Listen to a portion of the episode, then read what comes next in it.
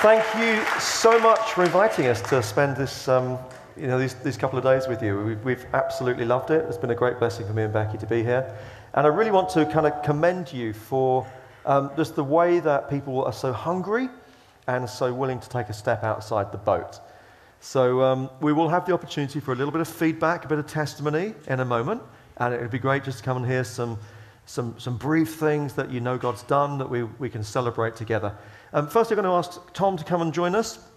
So, what did you do this afternoon? Uh, well, some of you were in here with Becky, and um, we had a really encouraging time of prophesying encouragement over each other so that we would know that we have the identity as unconditionally loved children of God. I know some of you went to the, the amazing input on the prophetic with Liz Evans over in Trinity House um, on Spirit Cafes. Um, some of you went down to St. Paul's for soaking. And uh, I think about 12 were brave enough to go with Tom, get a little bit of training, and then go out on the street. So just give us a bit of feedback on how that went. Yeah, we had a wonderful time. It was really encouraging. It's always a bit terrifying, I think, when we first walk out on the streets from church and we think we're going to have to go and talk to people. I don't know what's going to happen. But always an hour later, we come back full of stories. And the highlight for me is afterwards just hearing and sharing some of the stories um, of what God's been doing. So I'd love to invite um, any of the, the guys who were there this afternoon who'd like to come and share. Um, share a story of, of what God's done, just to come up and, and do that now. I think I spotted Will somewhere around, and I, pri- and I know that Will's up for, for sharing, and Dave's going to come Dave, up and share. Yeah. Don't know if Rachel or Rebecca are here, or if anybody else wants to come up and share a story. Um, but just to encourage you of some of the things that we saw God doing this afternoon, Dave might kick off with you. Uh, great, yeah. I, I, went out with Roger, and he's dibbed me in to, to share this one. Um, just we had a number of different words about people as we went out, and um, had a tough time trying to be bold about um, the, the, things that we wanted to share. Had a couple of flat refusals and conversations, uh, and then had a really interesting conversation with a guy who, uh, who we spotted obviously had a problem with his foot. Uh, nothing prophetic needed to, to see that. So we just had a conversation, asked him what, what the problem was. He showed us all this scar tissue on his leg and I said, Look, we think God loves you think the Father in heaven loves you and he wants, he wants to show that. And, and one of the ways he can do that is through healing. Can we pray for your foot? And he was like, yeah, yeah. We've got nothing else to do. It was kind of, yeah, we'll go for it. Um, so I said, can I put my hand on your foot? So I just, I prayed. Uh, it was one of the most amazing prayers ever, wasn't it, Roger? It was. Uh, it was just a really simple, basic prayer in Jesus' name. And I spoke to the, spoke to the ankle and said, be healed. Um, and then we just asked him how it's feeling. He was like, oh, yeah, it feels, feels better. And then he started talking about it, and then he was like, mm, hang on a minute. And it was, it, it, it, I'm feeling a real tingly peace. And then it was he, And then he just apologized to us profusely and said, I've got to get out of here. This is freaky. And starts walking off. He just, it, it, was too much for him. And he was, he was just freaking out. So we, so we had to chase him down the road just to give him some, like, look, if, look, we just told him all about St. Paul's and what an amazing church it was. Uh, so if you said, look, if you want to know more, head to head to St Paul's or Trinity and try to try to make sure that we still had contact with him. So um, yeah, so it's an amazing start. I think God blessed him. Praise the Lord. Thank you, mate. There we go. Round of applause. Will, could you share a story? Yeah, absolutely. There was a, there was a lot of grace. Um, we went out. Just it, it felt uh, easy, which was lovely. Uh, so we had. I went out with Rebecca, and we had a word of knowledge for a guy with a bad back. So we prayed for him, and he was really open to that. Uh, word, word knowledge for a, a, guy with a bad shoulder. The guy with the bad back was really open. He was like, wow, yeah, that's great. Uh, and we had a nice chat about that. Uh, we walked past a guy on the bench. We opened up a conversation with him, prayed for him. And uh, he, you know, he said, "Oh yeah, I've moved here recently from London. Used to go to church, not so much anymore. You know, pray for a good life and that kind of stuff." So we, you know, prayed for him. It was lovely seeing him engage because he was properly engaging. You know, you know, eyes closed and stuff like that. And you kind of, I think you can kind of feel if someone's, you know, actually engaging. So that was really good. So we had a lot of a lot of nice things happening. It was really good. Wonderful. Thank you very much. There we go. Rachel, yeah, let's give Will a round of applause as well. Rachel. Um, I just love that when we listen to God and He gives us some words, and you look at those words and you're thinking, how's it going to happen? You get out there, and I had lots of separate things down. I worked with Mario, and um, one of them was rusty bikes, and there were these three bikes they were kind of half bikes and they were part of a theatre performers group that had been out as part of the science festival. And we were just talking about whether these bikes were rusty or not when uh, out from this sort of van came this chap with another thing on my list, which was um, impressive moustache, and it was a very ornate uh, sort of over-the-top moustache, and that was kind of like, oh, okay. And we had a real opportunity to hear a little bit about the business, the charity they run, going into schools all over the country and beyond. Um, and we, he was really receptive. Uh, and he said he didn't want to be selfish and ask for anything for him. But I said, well, I'd love to pray for you. So, you know, you'll be helping me if I can bless you. And we got the chance to pray with him. But what I loved about going out with Mario was there were times when I didn't want to step forward, and he stepped forward for one of the things on my list. And there was the same that I was able to speak to someone who was on his. And we just had the opportunity to talk to five people. Um, but I really hope Tom's going to share his story because he was really inspirational right at the start and got us going out confidently with lots of stories, but he came back with a really good one. there we go, I've been stood up. I'll ask Sean to share one first. Let's give Rachel a round of applause. Well done,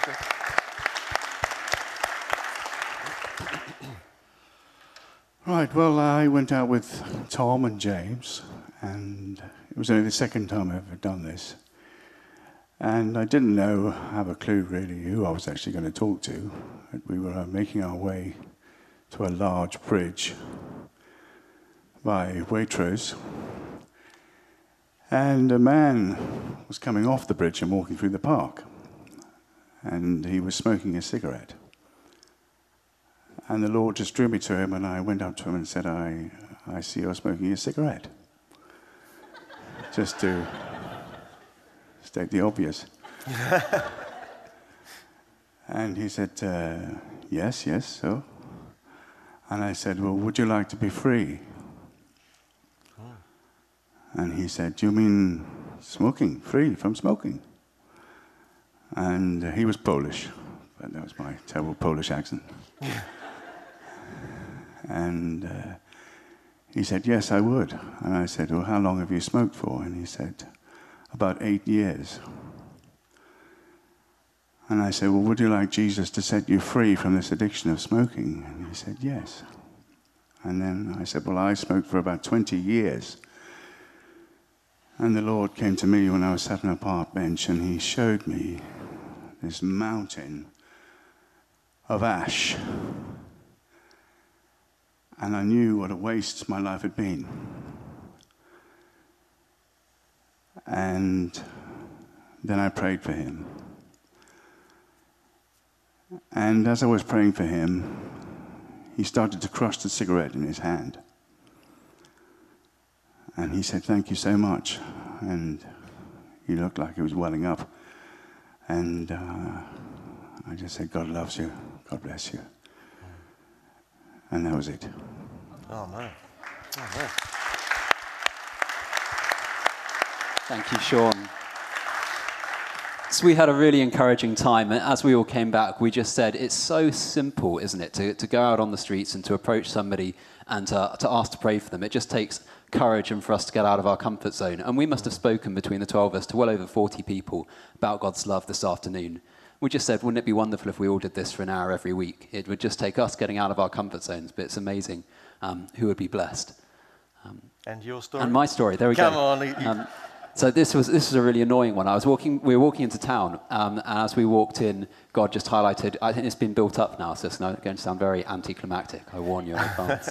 um, but God just highlighted the Games Workshop to me as we walked past, and I felt a sense that I should go in. And so I asked Lord what the word was that, that He wanted me to share, and He just said there was somebody inside who was struggling a bit with nihilism, feeling like their life was empty and meaningless and purposeless um, and that he wanted me to share that with the same care that they were kind of painting the little figurines that they were doing in the shop, God had crafted them and their, their lives had purpose and meaning. Um, so I walked into the shop and there were about 12 people there. Um, so I just kind of said, excuse me, and then I spoke to all 12 of them and told them, told them this word. Didn't know who it was for. Uh, and then promptly after that, I did a runner. So that's my story. Fantastic. Thank you, Tom. Bless it. Uh, I, I, actually think Thomas just planted a church in the Warhammer store down the road, down, down Portland Street. So that's really brilliant. Um, I, Andrew and Nikki said that there'd be an opportunity for one or two other testimonies as well. So, how many of you have got a testimony that is potentially shareable, just by show of hands? Okay, that's the one there. I can't see it anymore. Would you, and one over there as well. Great. Would you, you two guys want to come, come up now? Yep, you want to come and join us as well? Just, 'cause- just bring a little bit of encouragement. I know God's been doing loads of things. Some of us, um, what God has done over these couple of days has probably started a process, particularly some of the stuff that Becky was pressing into today. Uh, and that will perhaps take some time to work out. But um, I think we just want to honour God for what He's done already. So, what's your name? It's Kevin. I'm from Kerith Community Church in Bracknell. Great chap. And um, I went to the uh, prophecy session and we had to prophesy to each other and give a Bible verse. And this guy, Stephen, who I was with, he prophesied stuff that had been in my past. He prophesied my present and stuff for my future. And to confirm that, the Bible verse he gave me um, was a Bible verse. And I said to him, I've got that on a poster in my hall. So uh, that was really encouraging. Praise the Lord. So, you're known and loved, aren't you? Yeah. Oh, man. Bless you. Give him a round of applause. Yeah? Sure. Now, you were at the actual prophecy thing, weren't you, with Liz? Is that right? Yeah, very. She's very inspirational. Very, She yeah, is. A great woman of God, yeah. Yeah. Um, I've got quite a lot of testimonies, but I'm trying to think of one. Um, yeah, I want to encourage you because um, I'm a. I've, because you've encouraged me. Um, Oh, thank you. on Thursday night, I was sat in my bedroom and I prayed, God, will you show me a picture of what you want to do? And um, it was actually for somebody in this church, but I think it was probably general. And I looked around my room and I saw that a drawer was half open. And I prayed, God, what are you trying to say? And I, my camera equipment is in there. And I felt God say to me um, that the camera was representing vision and that he wants to open the drawer wide and let the vision out. And then I didn't come here Friday evening, but then um, somebody in here um, texted me and said, Steve, somebody, the, the word that they've had for the church here has been about opening the drawer. And Yeah, so that was, that was Andrew, yeah. that was Andrew. Okay, Yeah, so I'm here to encourage Andrew. Yeah, quite right, too. Boing! I want to, and to, to say to say, isn't that great that, that there are two pictures that I wasn't even Yeah. here, and we both got a very similar picture opening a drawer, and that God wants a release blessing. Fantastic. Uh, and then I also had a word about inheritance, Mm. and then I didn't know you were talking about again I- this my first session here. Mm. Um, uh, well, I went to the thing over there this afternoon, but I did, wasn't here yesterday and this morning. And you, you, um, somebody was I had a picture on Thursday for somebody about inheritance, and then they came here, and then you shared about inheritance. So I just find that really encouraging that that there's like a that God's speaking yeah. um, the same messages. Yeah. Fantastic. Let's give the Lord a round of applause and thank you so much. Um, Becky and Tom and I went off to um, have dinner with Liz, and she kind of just gave a word for tonight as we were talking. So, do you want to come up and share that? If you don't know Liz Evans, Liz is a great prophetic minister and runs a ministry called lovehasavoice.org, if you want to look her up. And um, yeah, just share what you, what you felt for tonight. Yeah, um, so Becky said over dinner, hey, what do you see for this evening? And I saw you all as coals, you were black coals. And as these guys have just been ministering and blessing and pouring what they've got, you started to glow. And then as they kept going, you burst into sort of little bits of flame. But I saw God looking down and thinking, well, that's pretty good, but it's not really what I wanted for these people because these people are of such value. You're of such influence. You're of such potential. And I saw him then put his hand through Paul and Becky and the guys here, and even through the worship team. They've been going to a different level today in anointing. Mm. And I saw his finger come down, and he just touched your coals, and they became gold. And as you went out, it was like the fire became who you were and surrounded you. But you'd been satisfied. Hey, we've had a little tingle. I feel a little bit on fire. Did you feel that touch of God? And God's saying, No, no, no, no, you don't get the point. The point is, you carry the glory and the gold and the mm. kabod of the Almighty God. Mm. And you go back, and when you went back to your place, you just went like this. And all your gold went into dust, and wherever you went, the glory and the kabod and the weight of God began to fall into the situations you were in and shape them. And it ended up like the little paw of the lion, or big paw of the lion, hmm. where you were. So the order of God was coming. Quick interpretation. You've known a lot, you've known a touch, you think that's enough. Tonight, God's going to give you more. He's changing you into gold and giving you glory that is going to transform the situations where you are. Oh, man. Oh, man. Thanks, Liz. You know, it's one of the massive values in new wine that we don't know if we've had a good conference until we see what comes afterwards. So, new wine, we, we, we believe it's the local church that changes the nation. And so, any time that we gather, it's for what God will do after we scatter. So, we often talk about hashtag other 50 weeks so, what, you know, we, we come together, we have a great couple of weeks in the summer, or we come together for an event during the year. But what's, what's What's fruit from that? Well, the fruit is actually local churches coming alive and doing it into their local communities.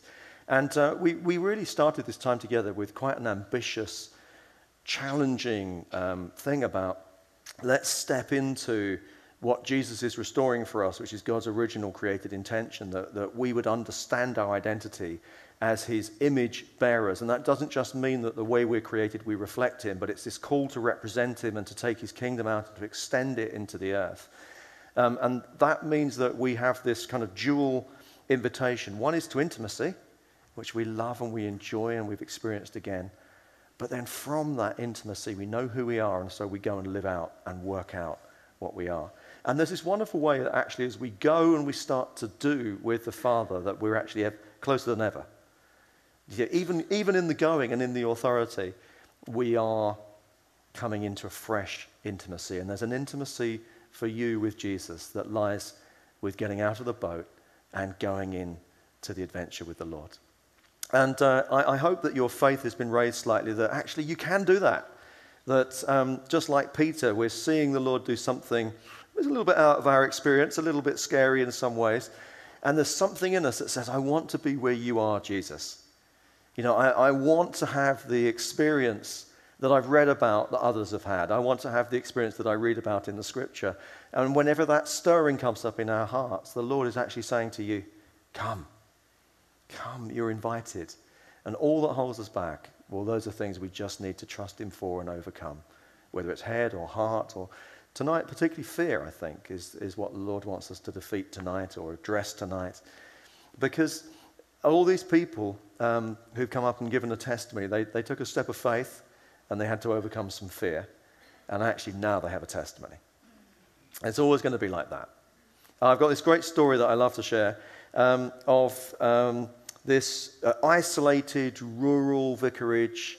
Um, uh, and the vicar's wife receives the letter that she was you know, fearful of ever receiving, which comes from the bishop and says, I am going to come and stay at your vicarage for an entire week so I can visit all the churches of that region.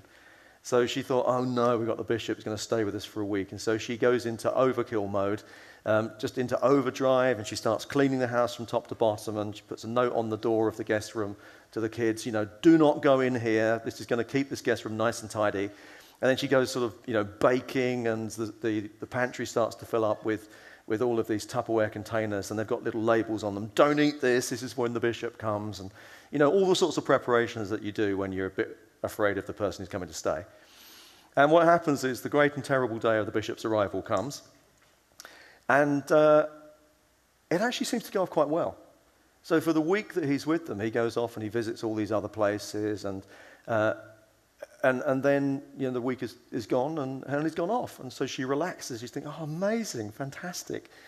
And what happens is she goes into the guest room where the bishop was staying, and she's just tidying up, and um, she realizes that the stack of towels that she put out for him to use is completely untouched.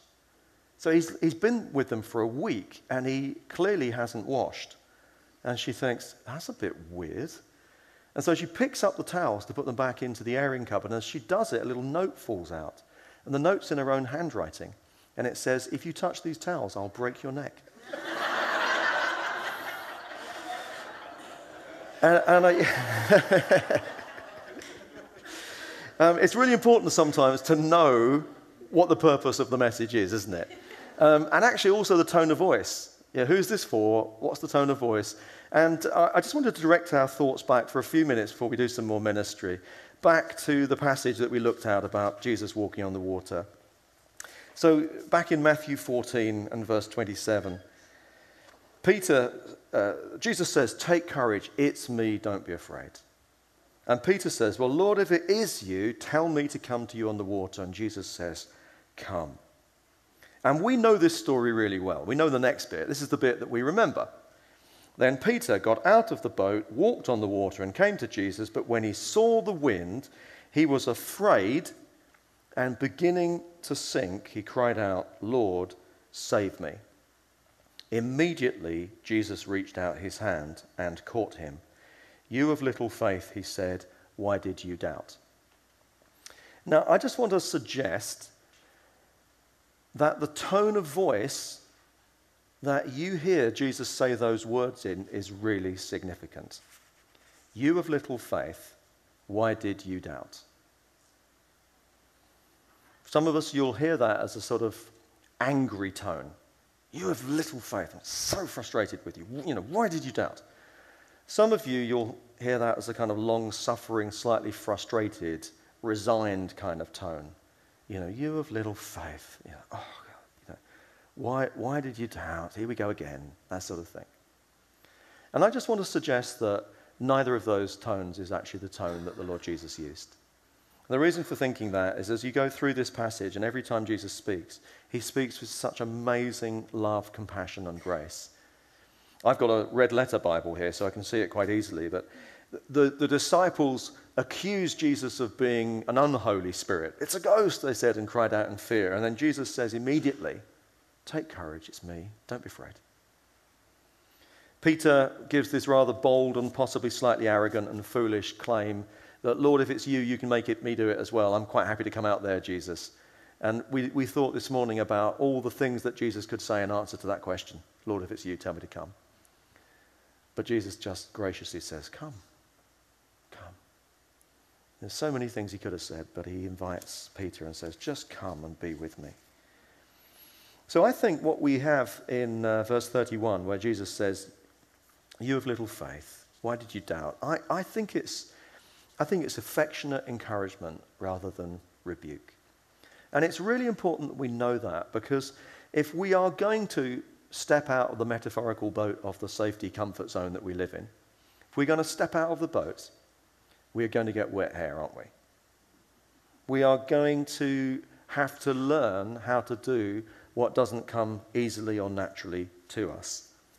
Um, you know, we often have used a phrase in New Wine circles of um, what we want to be is naturally supernatural. It's a great phrase. I, I love that phrase. Um, because what we're actually saying is don't be weird. Okay? Just don't be weird. Just, just be normal and natural about God and, uh, and just, you'll re- reveal God for that, through that. It's equipping, by the way. If you make um, operating in the things of the Spirit look easy, you release other people to do it. If you make it look difficult, you actually disable other people from doing it. So if you really have a heart for other people to do it, try and do it as simply, normally, and naturally as you can, and just cut out the weirdness. So I totally endorse that phrase, naturally supernatural. However, that's not my experience of stepping into the supernatural, and I suggest to you a far more helpful phrase would be awkwardly supernatural. Because you're going to have to start off being awkwardly supernatural if you're ever going to become more natural in being supernatural. And that's the way we learn things, is it? You know, the, the way that we grow is that we try and we fail, and we try again slightly better, having learned from the failure. And you know this, this is how children learn to walk. You know, when your little child becomes, you know, a toddler, they stand up, you're very excited, they take a couple of steps, and then they fall back down. Now, when they fall back down, you don't conclude, oh dear, I've got one that doesn't walk.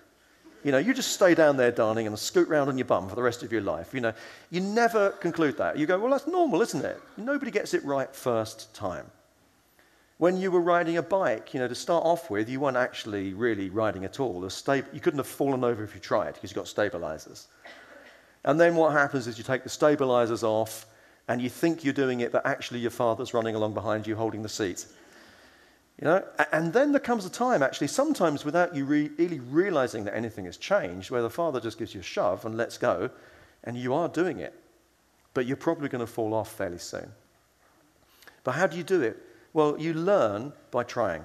That's why I think it says um, in the Proverbs, though a righteous person falls seven times, yet will they get up.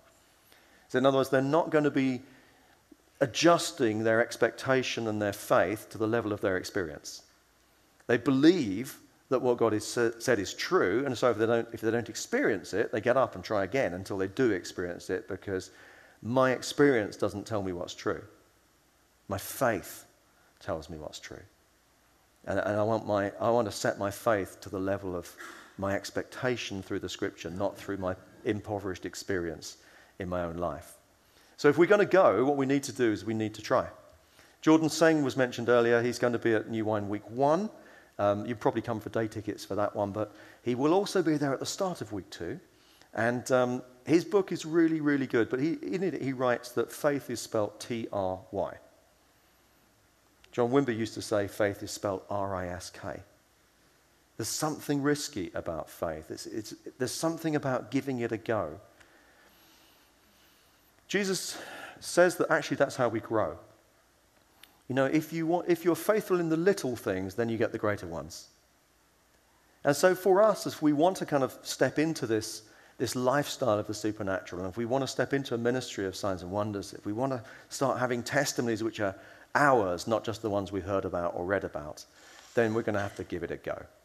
And that's how, how we grow. And so I think it's really important that we don't settle for an impaired experience of God, that we don't let the problems of our heart and head um, overcome us. I think if we want to go in any kind of sustained outward ministry, we need to do an inward journey as well. But we can't just do the inward journey without coming out and putting it into practice on the outside. So we need to do whatever it takes to get out of the boat and start trying to do the things that Jesus invites us into. And I just wanted to, sh- to share three really simple things as we kind of bring this conference time into land. So, back into the scripture, Peter got out of the boat, walked on the water, and he came to Jesus. But when he saw the wind, he was afraid and he began to sink. Now, the first thing that you need to know is that Peter did not wait for and was not given perfect conditions. I think a lot of us think that if God's going to use me, He's going to use me after I've been soaking it in over a third person.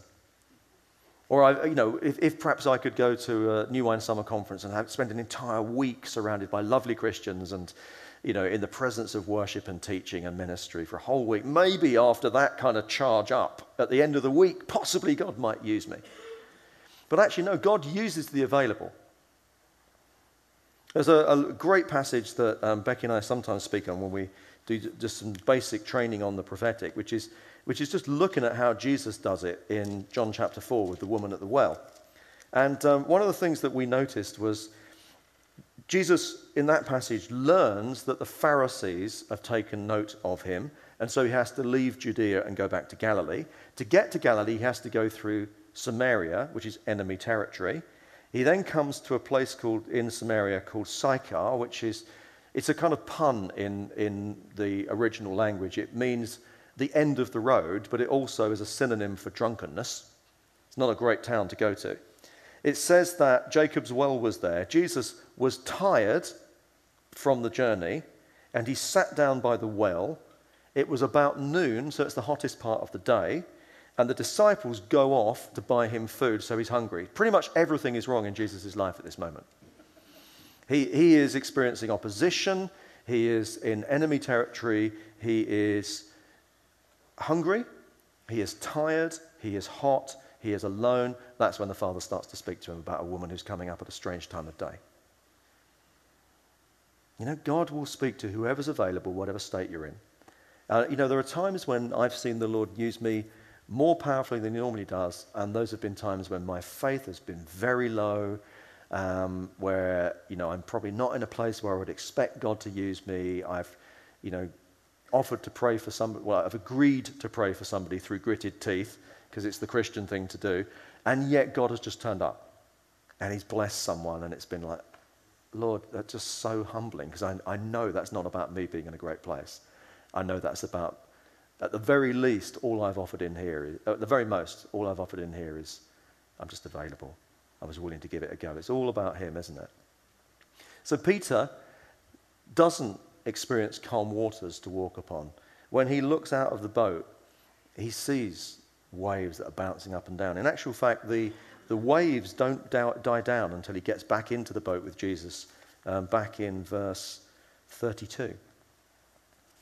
So if you're going to step out, don't wait for perfect conditions. You know, if you, if you are here and you're thinking, you know, I'm, a, I'm actually quite convicted about this, you know, there is, a, there is an aspect of being a Christian that I want to explore more. This, this going out adventuring with Jesus, this carrying authority, this getting out of the boat, this putting the stuff into practice and partnering with the Father in doing what the, the Father's business is to save the world. If that kind of like strikes a chord with you, don't wait for perfect conditions. Just pray God will give you opportunities that you can see and go for it when they come. That's how you grow. You know, we, we grow by being faithful in little things, little obediences. If we're faithful in the little things, God will give us the greater ones. So that's the first thing. Peter didn't wait for and he wasn't given perfect conditions. The second thing I really note from this passage is that Peter actually did walk on the water. Uh, you know, it frustrates me that this passage in my Bible is called Jesus walks on water. I would love this passage to read Peter walks on water. I suspect if it wasn't labeled Peter walks on water, what the editors would probably put, and what most of us think this story teaches, is Peter finds out he can't walk on water. This passage would, would be in most people's Bible be called Peter sinks. Well, that's not a massive revelation. I don't need the scripture for that. The point is, Peter actually did walk upon the water. His mistake was not in getting out of the boat, his, his mistake was not focusing upon Jesus. It's when he lost his focus upon Jesus, that's where he started to fall and to fail. Because Peter actually had a testimony of walking on water. There were 11 chickens in the boat that didn't have that testimony. And I think that this is recorded to tell us what is possible. The reason this is in the Bible is because it means that ordinary people like you and me, when we obey God, where we step out into God's invitations, we can do the impossible. The supernatural is a possibility for us.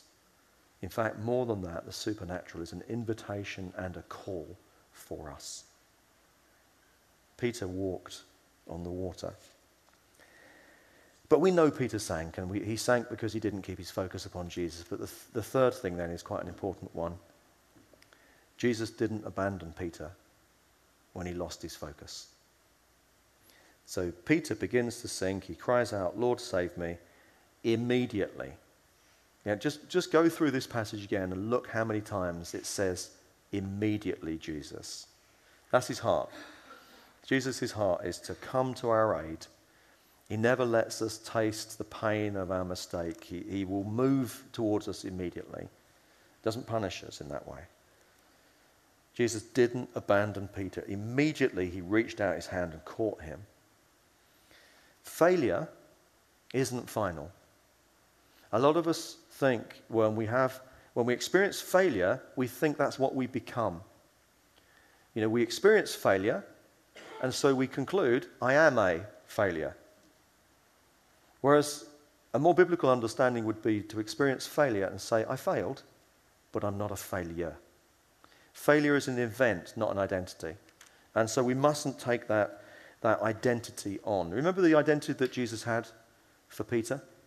Rock solid, reliable. You can build something upon this. And Jesus never abandoned him, even though we know, actually, as we read on in the story, that Peter is going to abandon Jesus far worse than his failures to that point. And yet, Jesus has said from the beginning, You are a rock. I am going to build my church upon this, upon your character, upon your faith, upon your boldness, your willingness to say yes to me. And Jesus kept on loving him and encouraging him, and he restored him, and he, Jesus eventually is able to minister to Peter in a way that Peter becomes that person that Jesus has said from the off that he is. And that's the vision for discipleship, because di- discipleship is, is both this intimacy and this authority. So it is being saved and healed, but it also is being empowered and sent. And we, we're never going to become the people that Jesus wants us to be until we use both parts of that dynamic. Because there, there will be times when you need the safety and security of the boat. Jesus takes Peter back to the boat. Have you noticed that? And calms the storm. And they're, they're, they're, just like struck by his power and they, they worship him. There will be times when the Lord will say, I want to get you back in the boat. We're going to have a peaceful time. We're going to minister to you. But let me just sort of gently say there are things about the Lord you will never discover until you summon up your courage and you step out of the boat. There are, there are aspects of, of his character and his love for you. Um, there are ways in which you can grow in your relationship with him, with him. There are ways in which you will understand who you are in him, and you will never discover them until you summon up your courage and get out of the boat. And, and you just have to give it a go. You just have to give it a go. Um, the great Baptist preacher, C.H. Spurgeon, said, Dear friends, be great believers. Be great believers. A little faith will get your souls into heaven, but great faith will get heaven into your souls. You know, we, we're not meant to scrape into heaven. The whole point of, of us being saved it is that it starts now. You know, um, I often point out there's a, uh, an American preacher that Becky and I used to listen to regularly, and he had this great phrase. It said, The best thing you can do for a Christian is baptize them and then shoot them. Very, very famous and easy to remember phrase. Best thing you can do for a Christian is baptize them and shoot them.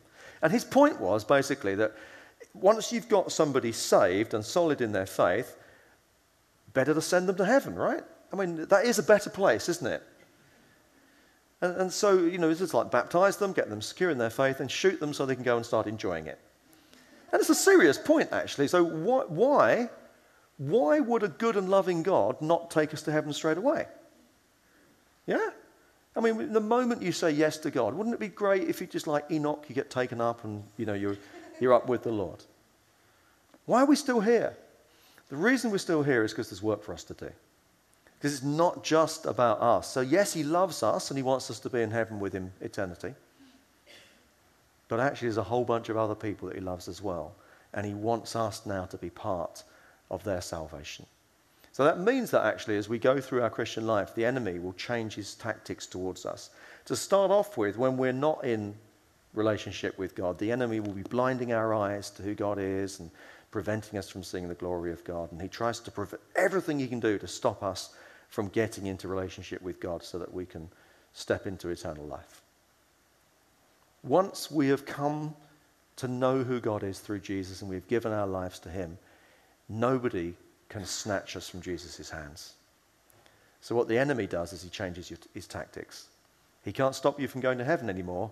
He just tries to make sure you don't take anybody with you when you do. And so, what he does is he tries to make you ineffective and unproductive in your faith. He tries to blind you of who you are now. He tries to um, tell you, yeah, you've become a Christian, but nothing's changed. You're just the same person you were before. So, yes, you've become a Christian, and you know, there's these things that the Bible talks about, but they're not for you. You know, there are a few special people, but you're not one of those. And he will do anything he can because actually you terrify hell.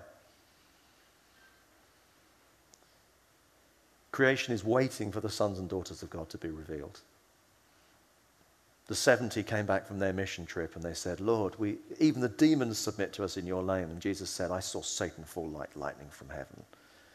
And I think what it is, is as we, as we discover who we are and we step into it, amazing things start to happen. And, and actually, if, if, if Christians across the world knew who they were in Christ and we rose up into that potential, then, yeah, then we would see Satan fall like lightning. But what we need to do is we, we need to capture this vision for our lives.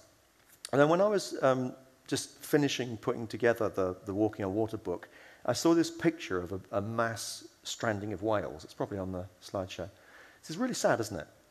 This happens from time to time. This was um, uh, in New Zealand, 400 whales were beached. And um, it, does, it happens quite a lot, actually. It's not always reported that much, but when it does, it's such a tragedy. These incredible creatures. Uh, communities will turn out and they'll try and drag them back out into the sea or they'll throw buckets of water over them to try and keep them alive. Um, but, because it just feels so wrong, doesn't it? But they're so big that often you can't get them back and so they die. There are so many theories as to why this happens. There's over 200 theories. Nobody knows quite why. Some people say it's spun, uh, sun uh, spots.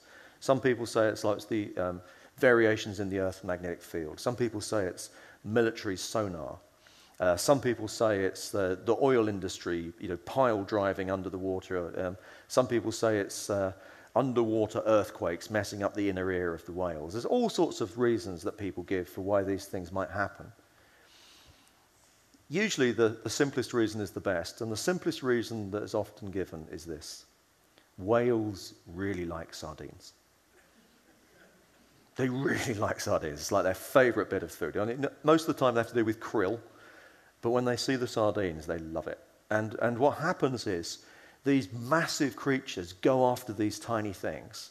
And, and the sardines just go into the shallow waters, and the whales come pounding along afterward. And of course, the sardines can navigate the shallow waters, but the whales can't. And then they end up beached as a result. And when I heard about that, it just spoke to me. I just felt the Lord say to me, you know, that is a picture of humanity. We are majestic and glorious creatures, and yet we chase after things that we are not, they're not worthy of us. We ch- we're so satisfied in the tiny things, and we chase after those little things. And we need to get a big vision again of who we are, what we're called to, of the, the wonder of what it is that, that God has said to us when we're made in the image and the likeness of God. We have that call to represent Him to His creation. If we chase after smaller things, we may waste our lives as if we've run them up on a beach. So we need to get out of the boat and we need to get a little bit bolder. And of course, as, as we do that, we need to encourage each other. Our call is to reign with Him in life, but we don't step into that place easily. Um, I know a lot of you will be aware of the Hillsong song Oceans. You know, you call me out upon the water. Yeah, great song. Every time we kind of like talk on this, somebody wants to sing it afterwards. Um, because it actually speaks to this heart. It, you know, I, and I think that's in the heart of a lot of Christians now. There is this desire to step into more. We sense that God is calling us out into the water, that we've had prophetic words about out of the harbour into the deep seas. Because we want that, we're made for that, and we just need to believe it and step into it. So I would imagine, though, the thing that's holding you back, beyond anything else, is fear. And I, I'd, I'd, felt that tonight I should just end with ministering into that. And um, we didn't talk to the worship band about this, but just to be singing that song, you know, sing it, sing a little louder. Do you remember? Sing my hallelujah. I think it says, Fear no longer has a hold on me. And I believe that's where God wants to leave us today. When I um, tell my stories to the church, uh, you know, when I give my my kind of stories of stepping out and giving it a go, the ones that seem to liberate them more than anything else are the stories of where it went horribly wrong. Not my best ones, in other words. Um, and uh, a few years ago, um, I, I, was in a season where ministry was incredibly demanding, and um, I, I, just was, I just was really, really stretched. And I went to a conference. At this conference, there was a, a great talk that was given, which was called "Leading on Empty." about, you know, given by an American pastor who had had a massive burnout and had written this book in his recovery called Leading on Empty. And so I got this book and put it on my desk. Apparently, it doesn't work if you just put it on your desk. uh, and so, um, what happened was, um, fortunately, I have a, li- uh, a wife who is invested in me being healthy. So, she took the book, read it, highlighted the passages that applied to me, gave it back to me, and said, This is what you want to do. So, not this is what you want to do, she actually said, this is what you're going to do.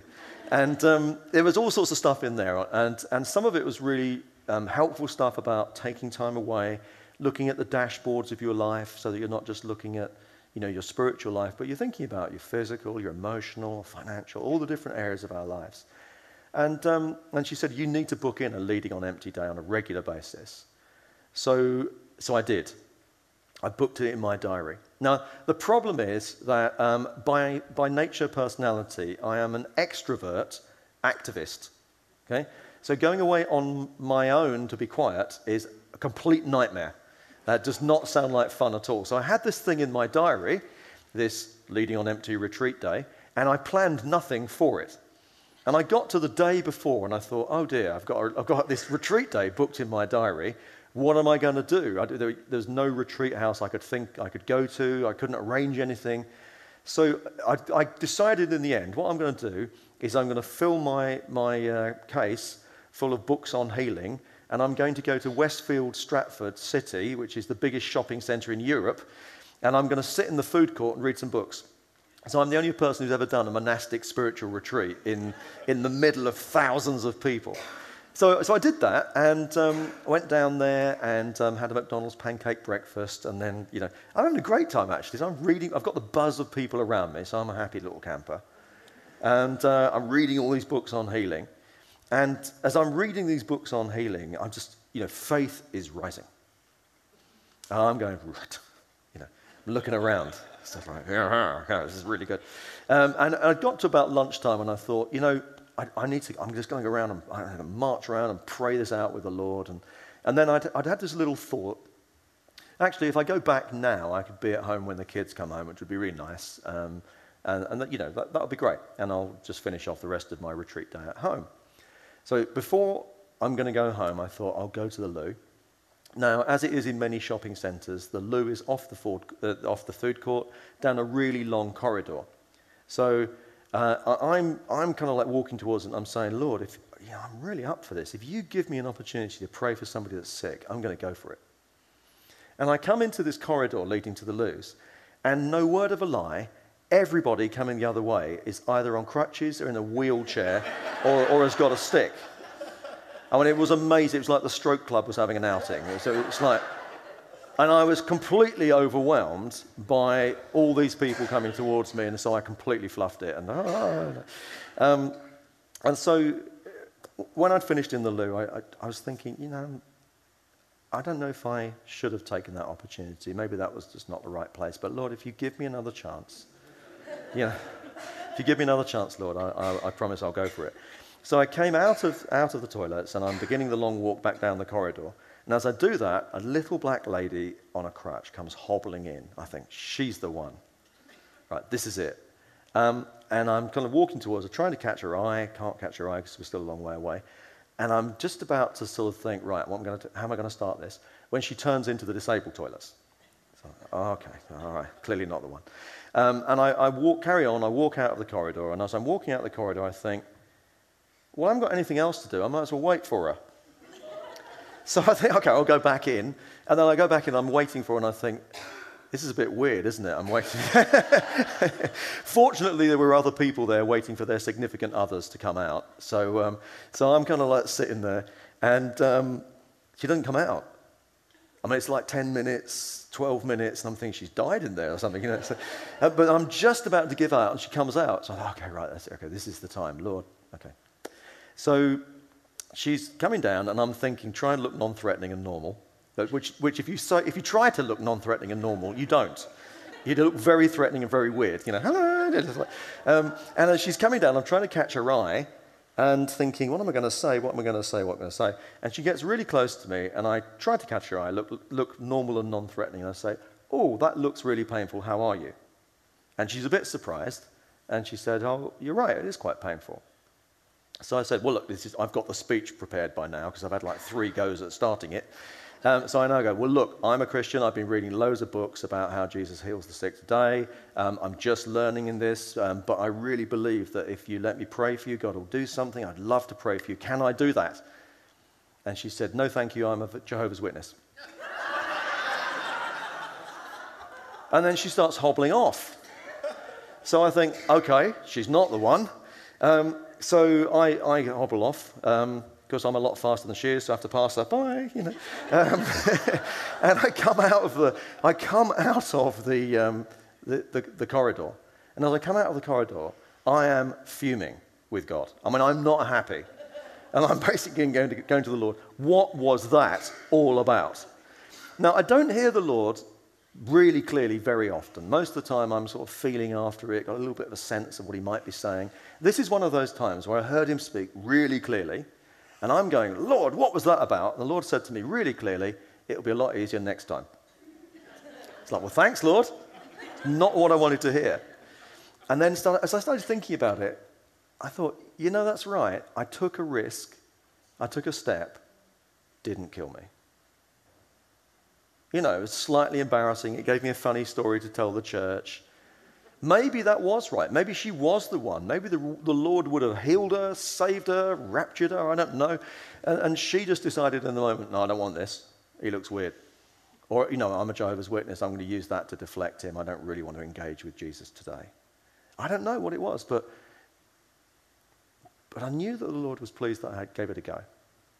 And I knew that that was important for me, that actually stepping out and making myself look a little foolish was going to somehow liberate me. And, and the really interesting thing is, it was easy a couple of days later. A couple of days later, I found myself on a tube, got to a particular point, the, um, everybody on the tube left, except leaving me and a guy who clearly needs prayer. And I, uh, I sort of went through the whole speech again and said, you know, would you like me to pray for you? And he said, yeah, I'd love you to pray for me. And I, I prayed for him and he was really touched. It's not going to kill you. It's not going to kill you. So the, the enemy binds us with fears. And he, he, he makes us think that if we go for it and it isn't absolutely perfect, then we're going to set back the cause of the gospel and we're going to feel absolutely terrible. And the truth is, we've just got to get over it. John Wimber prayed, so he, he writes in Power Healing, he prayed for 100 people before anybody ever got healed. And when somebody got healed, the first thing he said was, Are you sure? you know, because we set, we set our expectation by our faith, not our experience. And we learn to live in that gap and we go, You know, I'm not there yet, but I'm keep trying. And I know the people that just keep doing it, keep doing it, keep doing it because they believe that God does it, start seeing it. We just need to get over those fears. So that would be a great way for us to end our time tonight, wouldn't it? To pray. To pray. Now, we might start a time of ministry that possibly runs after Becky and I have gone off because we, we live three hours away. So, Becky and I and Tom, we're going to jump in the car fairly close to wrap up time because tomorrow is a great day in church, isn't it? Now, we've got four services that I'm at tomorrow. Pentecost tomorrow, it's going to be full on. It's another day for us to, to come again and ask the Lord to fill us up. But why is He doing that? The point of Sunday is Monday. The point of today is what comes after. You know, we, we, we are, we're getting revelation from God as to who we are and who He is. We're getting anointing and power and authority and equipping. And the issue all the time is what are you going to do with it? In the beginning, the Lord put us on the earth to be His stewards. And I've come to a revelation about stewardship in the last couple of years that, that it, when Jesus talks about stewardship, he doesn't commend the person who simply gave back what he'd been given. You remember the story? They're stewarding the talents. The one who says, Here it is, safe and sound, haven't used it, not commended. The ones who are commended are the ones who take what they've been given and they work it and they take risks. And actually, taking a risk with Jesus ultimately is going to pay off. So they multiply it. Being a steward is about taking what God has given you and working it for His benefit, His praise, His glory. It's about being called into the Father's business and seeing business prosper. And to do that, we just need to get over the fear of failure. Becky spoke about it in the identity seminar that in 1 John 4 it says, Perfect love casts out fear because fear has to do with punishment.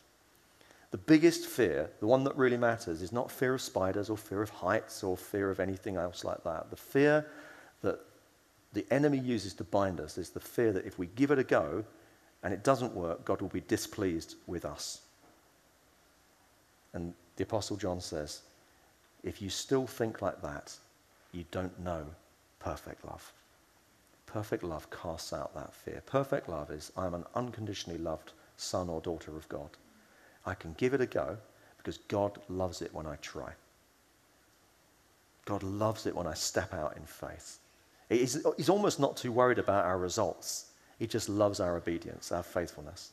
God loves those who show up and give it a go.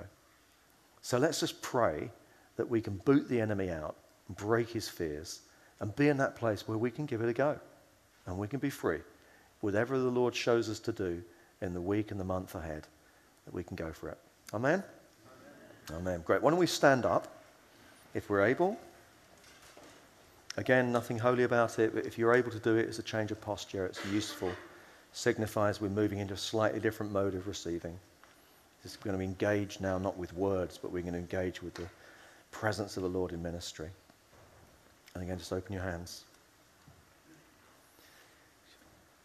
Let me put it this way What would you do for God if you had no fear? What would your Christian life look like if you were not afraid at all? And if it's different from what it looks like, looks like now, then that fear is a bondage. That fear has not come from God, has it? So, in other words, it shouldn't be there. If you can envisage and long for a Christian life that's different because fear has been booted out of your life, that's what we need to pray for right now. So, Lord, we ask you to come, Holy Spirit. We just want to thank you for your beautiful presence, the way that you've loved us and held us and touched us and freed us over our time together. And we ask you, Lord, to come again in, in power. And I pray, Lord, that you would break off the chains of fear. Lord, anything that holds us back from stepping out and we love the fact that, the, that Peter just believed that if you wanted him to, he could. And we, we pray for more of that in our own lives, Lord. For some of us, it'll be a fear of man. For others, it might be a fear of failure. It might be a fear of what you'll conclude about yourself. It might even be a fear of God that he might be angry or disappointed. And your heavenly Father, not angry with you in that way, not disappointed when you give it a go.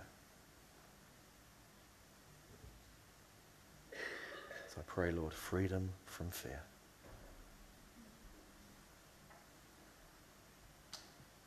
And I just ask, Lord, now that you would plant courage and boldness in every heart. So let the Lord show you what you're afraid of. And if you can name it and acknowledge it before the Lord, He can break it. And the Lord deals with stuff that we bring to Him. And the more honest we can be, the more powerful His Spirit will work to set us free. Now I can see the Spirit moving. And just say, Yeah, Lord, set me free.